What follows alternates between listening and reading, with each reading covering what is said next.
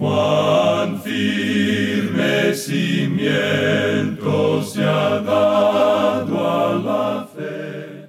A través de la Biblia, un análisis de la Biblia libro por libro que le ayudará a crecer espiritualmente. Estos estudios fueron diseñados por el doctor J. Vernon McGee. Acompáñenos en este fascinante recorrido a través de la Biblia. La palabra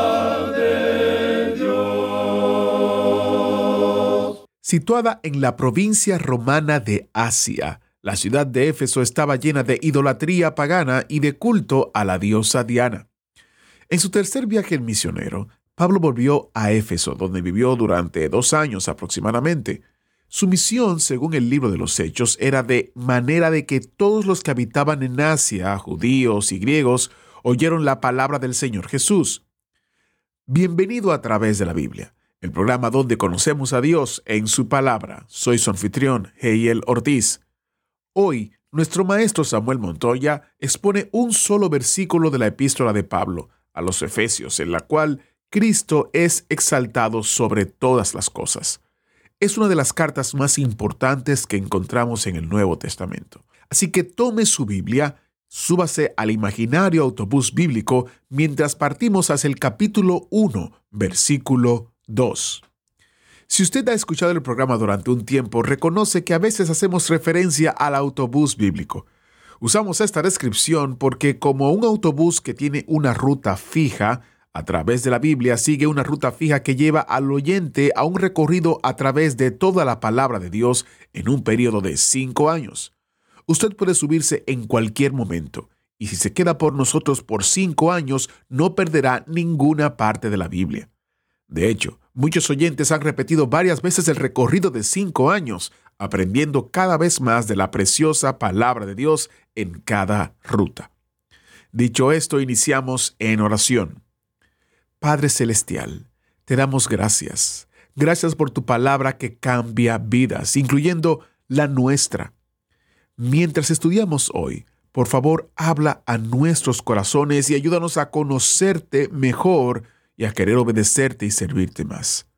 En el nombre de Jesús oramos. Amén. Estamos listos para iniciar nuestro recorrido bíblico de hoy. Tome su Biblia, vaya a Efesios capítulo 1, versículo 2, porque iniciamos nuestro recorrido bíblico de hoy con las enseñanzas del Dr. Magui en la voz de nuestro maestro Samuel Montoya. Amigo oyente, en nuestro programa anterior hicimos simplemente una introducción a esta maravillosa epístola a los Efesios. No nos quejamos de haber pasado tanto tiempo en introducir esta epístola, ya que es una de las cartas más importantes que encontramos en el Nuevo Testamento, y era necesario conocer todos esos antecedentes. La ciudad de Éfeso, como dijimos en nuestro programa anterior, era una ciudad bastante hermosa. Era probablemente la segunda ciudad de importancia en el Imperio Romano, siguiendo únicamente a Roma. La cultura que existía en ese tiempo en la ciudad de Éfeso era mayormente griega. La ciudad fue fundada probablemente alrededor del año 2000 a.C. por los eteos. Se la podría llamar una ciudad oriental, una ciudad asiática, hasta alrededor del año 1000 a.C. Y entonces llegaron allí los griegos. Hay una mezcla en ese lugar de Oriente con el Occidente. Ahora, en lo que se relaciona a Éfeso, Kipling estaba equivocado cuando dijo, el Oriente es Oriente y el Occidente es Occidente y nunca podrán reunirse. Sin embargo, se reunieron aquí en Éfeso. Durante este largo período, probablemente unos 2.500 años, esta ciudad fue una de las más grandes del mundo, un lugar cosmopolita. Estaba ubicada en un puerto que en el presente se ha llenado de sedimentos y ya no es un puerto. En realidad la ciudad se encuentra ahora a unos 10 kilómetros del océano. Pero cuando Pablo la visitó por primera vez, él pudo navegar hasta la misma ciudad. Allí se podía apreciar como una especie de carretera hecha de mármol, muy amplia, una calle adornada con mármol pario, ya que las galeras del monte Paros habían provisto el mármol necesario. Debemos añadir aquí que Paros es una de las islas Cícladas al sur de Delos, célebre en otro tiempo por sus mármoles. Pues bien, allí se encontraba el arte y la riqueza de los ciudadanos de Éfeso, y como resultado de esto, ellos habían edificado allí una de las siete maravillas del mundo antiguo, que era el templo de la diosa Diana. Este ídolo estaba ubicado en uno de los templos más hermosos que se haya construido. Ese era el templo que era reconocido como una de las siete maravillas del mundo antiguo. Allí se podía observar y apreciar maravillosas obras de arte. Allí se encontraba el cuadro pintado por el pintor griego Apeles de Alejandro Magno arrojando un rayo. Fue el templo más grande que se haya construido, cuatro veces más grande que el Partenón y muy similar a él, digamos de paso. Tenía 128 metros de largo por unos 73 de ancho. Afuera había como 100 columnas, pero dentro de este hermoso templo se encontraba el ídolo de Diana, un ídolo, por cierto, muy vulgar. No era la hermosa Diana que encontramos en la mitología griega, sino que esta era algo oriental, era en realidad la diosa de la fertilidad.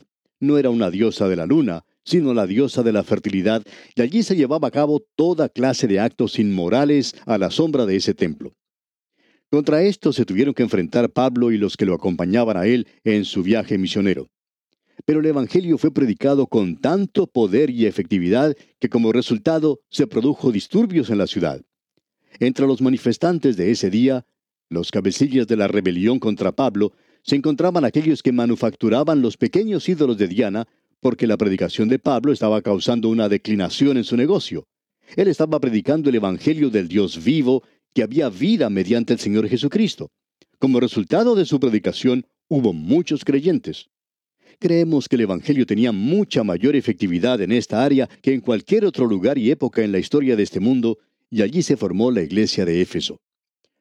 Opinamos que esta iglesia fue la que alcanzó el nivel más alto de espiritualidad. La epístola a los Efesios nos revela eso. Lo que nos sorprende es que en esa ciudad tan pagana existiera personas que podían comprender esta epístola. Pablo no lo hubiera escrito de esa manera si ellos no hubieran podido comprenderla. Y no solo eso, sino que uno encuentra que cuando se mencionan las siete iglesias de Asia, la primera de ellas es Éfeso. Y esa es una serie de iglesias que nos dan la historia completa de la iglesia. Y la de Éfeso era la iglesia mejor, la que se encontraba en el nivel espiritual más alto. Nosotros en el día de hoy no podemos concebir el nivel espiritual tan alto al cual el Espíritu de Dios había llevado a los creyentes de Éfeso, donde ellos amaban a la persona del Señor Jesucristo y se acercaban más a Él. Qué bueno sería poder ver esto en nuestras iglesias en el presente, pero nosotros estamos muy lejos de la persona de Cristo en nuestros días. Estamos en realidad enamorados de diferentes programas y actividades. Estamos muy contentos de hacer este o aquel trabajo en la iglesia y sin embargo estamos lejos de la persona de Cristo. El gran interrogante entonces es, ¿cuánto en realidad amamos a Jesucristo? Pablo le va a decir a estos creyentes de Éfeso, Cristo amó a la iglesia y Él se entregó por ella. Bien, ¿corresponde usted a ese amor, amigo oyente? ¿Está usted respondiéndole a Él? ¿Puede decir usted a Él, le amo porque Él me amó primero? Bueno, esta carta a los Efesios debería llevarnos muy cerca de Cristo. Y considerando este primer capítulo de la carta a los Efesios, vemos que la iglesia es un cuerpo, el cuerpo de Cristo. Esto es en el mundo del presente. En los primeros dos versículos encontraremos una introducción y luego veremos cómo Dios el Padre planea la iglesia en los versículos 3 al 6. Usted recuerda que el Señor Jesucristo dijo, me has preparado un cuerpo, y él vino a este mundo, nació en Belén, donde recibió un cuerpo. Él creció en la ciudad de Nazaret, llegó a ser carpintero. El esposo de María, José, le enseñó al Señor Jesús cómo ser carpintero. Luego, por tres años, él estuvo en el ministerio público. Finalmente, murió en la cruz y vertió su sangre por usted y por mí. Luego tenemos en los versículos 7 al 12 de este primer capítulo de la epístola a los Efesios que Dios el Hijo pagó el precio por la iglesia. Tenemos redención por medio de su sangre. Luego vemos en los versículos 13 y 14 que Dios el Espíritu Santo protege a la iglesia. Fuisteis sellados con el Espíritu Santo de la promesa, dice. Luego tenemos la oración pidiendo conocimiento y poder. Y nosotros necesitamos esa oración, amigo oyente, al llegar a estudiar esta epístola a los Efesios en el día de hoy. Oremos, por tanto.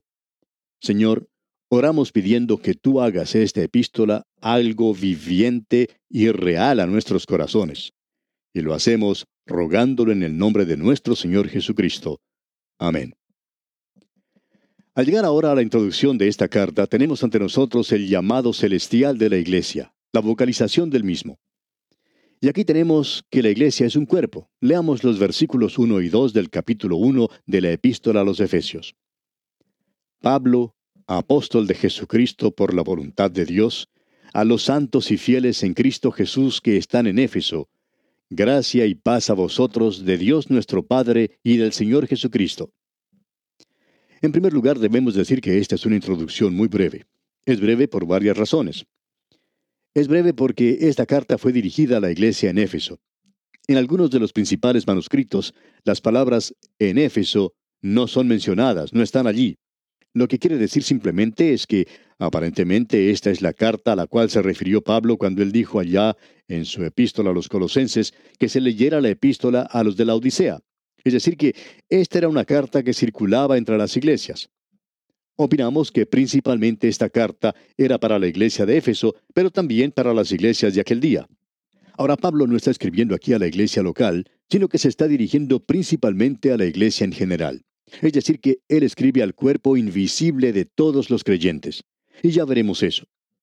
Aquí dice, Pablo, apóstol de Jesucristo. Y quisiéramos cambiar esto un poquito.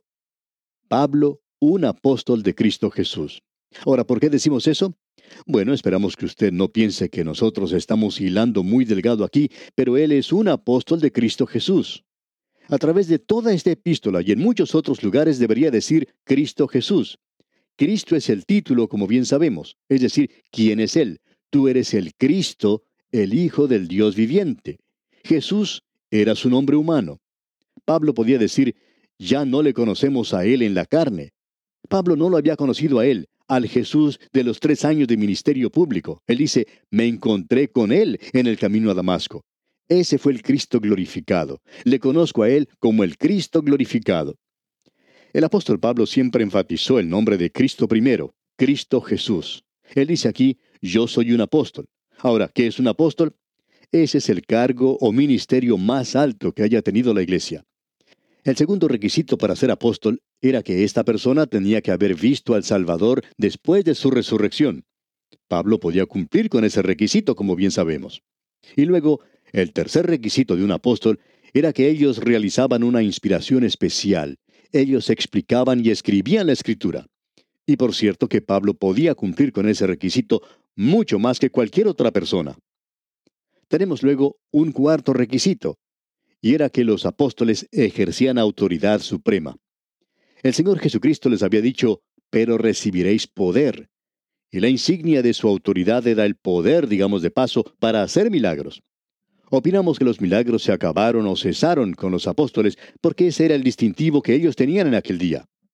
Juan podía decir antes de finalizar su prolongado ministerio, probablemente al término del primer siglo, él podía decir, si alguno viene a vosotros y no trae esta doctrina, no el hacer milagros, sino el no tener esa doctrina. La doctrina es lo importante en el presente, amigo oyente. Y luego se les dio la comisión universal de fundar iglesias. Esos eran los seis requisitos que debía cumplir un apóstol y Pablo, por cierto, que los podía cumplir. Luego dice aquí que él era apóstol de Jesucristo por la voluntad de Dios. Pablo apoyaba su apostolado en la voluntad de Dios, en lugar de hacerlo por cualquier ambición personal o en base de algún hombre o de que la iglesia lo había nombrado a él apóstol. Pero él es un apóstol por la voluntad de Dios.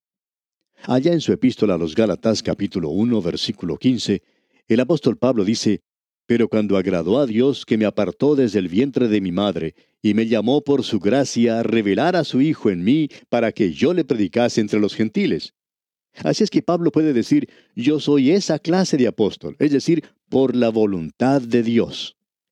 Él le dijo a Timoteo en su primera carta, capítulo 1, versículos 12 y 13, Doy gracias al que me fortaleció, a Cristo Jesús nuestro Señor, porque me tuvo por fiel, poniéndome en el ministerio, habiendo sido yo antes blasfemo, perseguidor e injuriador, mas fui recibido a misericordia, porque lo hice por ignorancia en incredulidad. Y Pablo se refería constantemente a la voluntad de Dios como la base de su apostolado. Si usted quiere constatar estas afirmaciones, puede leer allá en la primera epístola a los Corintios capítulo 1 versículo 1. También en la segunda epístola a los Corintios capítulo 1 versículo 1. En su epístola a los Colosenses capítulo 1 versículo 1. En la segunda epístola a Timoteo capítulo 1 versículo 1. En todos estos pasajes bíblicos, Pablo está diciendo que él es un apóstol por la voluntad de Dios. Ahora él les está escribiendo a los santos y fieles en Éfeso. Esa palabra santos en el idioma original es agios y quiere decir separados o apartados para el uso único de Dios. Es decir, aquello que pertenece a Dios, por ejemplo, los utensilios que estaban en el tabernáculo. Y más adelante, cuando estaban en el templo, eran llamados utensilios santos. ¿Por qué? ¿Acaso porque estos eran artefactos especialmente santos, porque eran muy lindos, o acaso porque eran muy hermosos? No, amigo oyente, creemos que estas cosas se veían muy golpeadas y usadas luego de mucho andar por el desierto, pero estaban separadas para el uso exclusivo de Dios. Y amigo oyente, un santo es aquel que ha confiado en Cristo. En realidad en el presente existe solamente dos clases de personas, los santos y los que no lo son. Así es que un santo, amigo oyente, es aquella persona que ha confiado en Cristo y que ha sido separada para el uso único de Dios. Podemos decir que hay algunos santos que no están siendo utilizados por Dios, por supuesto, pero eso es por su propia falta. Los santos son para el uso de Dios en el presente y ellos son separados para su servicio. Por tanto, los santos deberían actuar santamente, eso es cierto pero ellos no son santos por la forma en que están actuando. Ellos son santos gracias a la posición que tienen en Cristo y pertenecen a Él para ser usados por Él. Luego sigue diciendo el apóstol, están en Éfeso, y ya nos hemos referido a eso. Esto puede ser en su propia ciudad, donde usted se encuentre, cualquiera que sea el nombre de ella. Antes se había hecho referencia a los fieles. Los fieles y los santos son los mismos, como nos podemos dar cuenta. Son las mismas personas. Un santo debe ser santo y un creyente debe ser fiel. Pero un creyente es una persona que ha confiado en Cristo y es un santo al mismo tiempo. El término santo creemos que es el aspecto del creyente desde el punto de vista de Dios, mientras que el término creyente es el aspecto del creyente desde el punto de vista del hombre. Ahora, refiriéndonos nuevamente a nuestro texto, dice, en Cristo Jesús. Y esto es probablemente lo más maravilloso de todo. Esta epístola amplificará esto mucho más y nosotros vamos a pasar algún tiempo hablando sobre esto en más detalle. Pero para mí, esta es la palabra más importante en el Nuevo Testamento. Y me estoy refiriendo a esta pequeña preposición en. Algunos teólogos han salido con algunas cosas fantásticas, tratando de decirnos lo que significa el ser salvo. ¿Cómo define usted nuestra salvación? Pues bien, ellos nos han salido con palabras como redención, expiación, justificación, reconciliación, propiciación, vicario y el sacrificio sustitutivo de Cristo. Todos ellos son buenos, no estamos tratando de encontrar faltas en eso y creemos que son maravillosos. Pero cada uno simplemente nos da un aspecto de nuestra salvación. Pero, ¿qué es lo que realmente significa ser salvo? El ser salvo quiere decir estar en Cristo. Nosotros estamos unidos irrevocable y orgánicamente a Cristo por el bautismo del Espíritu Santo. Hemos sido puestos en el cuerpo de los creyentes. Allá en su primera epístola a los Corintios capítulo 6 versículo 17, el apóstol Pablo dice, Pero el que se une al Señor, un espíritu es con él. Nosotros le pertenecemos a Él y no hay nada más maravilloso que eso. Ahora pues, ninguna condenación hay para los que están en Cristo Jesús. ¿Puede usted, amigo oyente, mejorar eso? Esa es la gran realización de la salvación. Esta expresión de yo en vosotros y vosotros en mí ocurre muchas veces en el Nuevo Testamento. El Señor Jesucristo lo usó mucho. Él dijo allá en Juan capítulo 15 versículo 4, permaneced en mí y yo en vosotros. Qué hermoso es esto. Nosotros estamos en Cristo. El Señor Jesucristo dijo, vosotros en mí y yo en vosotros. Yo no puedo explicar eso, es muy profundo. Podemos decir que el ave está en el aire y que el aire está en el ave. El pez está en el agua y el agua está en el pez. Y el creyente está en Cristo y Cristo está en el creyente. estamos unidos a Él. La cabeza está en el cuerpo y el cuerpo está en la cabeza. Mi cuerpo no se puede mover sin que lo dirija la cabeza. Ahora la iglesia, que es el cuerpo, está en Cristo, la cabeza. Y todas las verdades de este epístola a los Efesios giran alrededor de esa gran verdad. El apóstol Pablo comenzó esta carta con su salutación. Es bastante breve, y la razón de esto creemos que es muy obvia. Él no podía incluir aquí a todos los creyentes. Él conocía a muchos de ellos allí. Y más aún, si esto iba a circular entre otras iglesias, él no podía mencionar solamente a aquellos que estaban en Éfeso. Así es que eso hace de esta introducción algo bastante breve. En nuestro próximo programa Dios mediante vamos a ver eso. Leamos ahora el versículo 2. Gracia y paz a vosotros de Dios nuestro Padre y del Señor Jesucristo. Y en el día de hoy, amigo oyente, vamos a finalizar este programa diciendo esas mismas palabras. Gracia y paz a vosotros, de Dios nuestro Padre y del Señor Jesucristo. Y aquí nos detenemos por el día de hoy, pero confiamos que usted volverá a sintonizar nuestro próximo programa en la continuación de este interesante estudio de la carta del apóstol Pablo a los Efesios. Es nuestra oración que el Señor le bendiga en manera especial.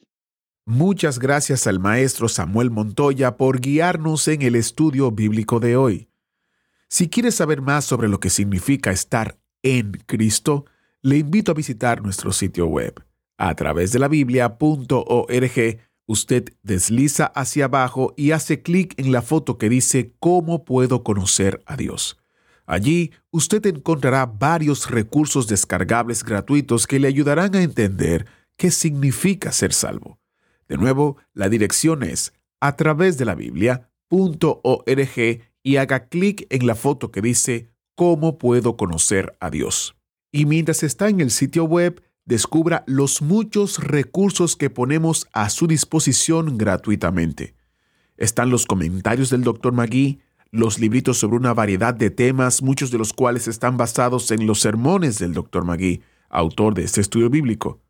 Nuestro deseo es que sean de bendición y edificación para el mayor número de personas posible. Así que le damos el permiso para duplicar, distribuir nuestros recursos digitales e impresos.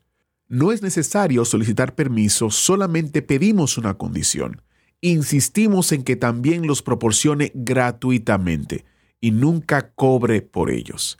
Así que ese es el acuerdo. Lo puede utilizar sin ningún problema cualquiera de los recursos, pero pedimos que por favor no cobre nada por ellos. Lo damos por gracia para que usted también lo dé por gracia. Y es por gracia que recibimos estos recursos gracias a las donaciones de fieles oyentes como usted, que no solamente utilizan los materiales, sino que ofrendan para que este autobús continúe su recorrido a través de toda la palabra de Dios, siendo de bendición a otros. Soy Heiel Ortiz, dándole las gracias a usted por estar con nosotros en una entrega más de este programa a través de la Biblia e invitándole a que continúe con nosotros.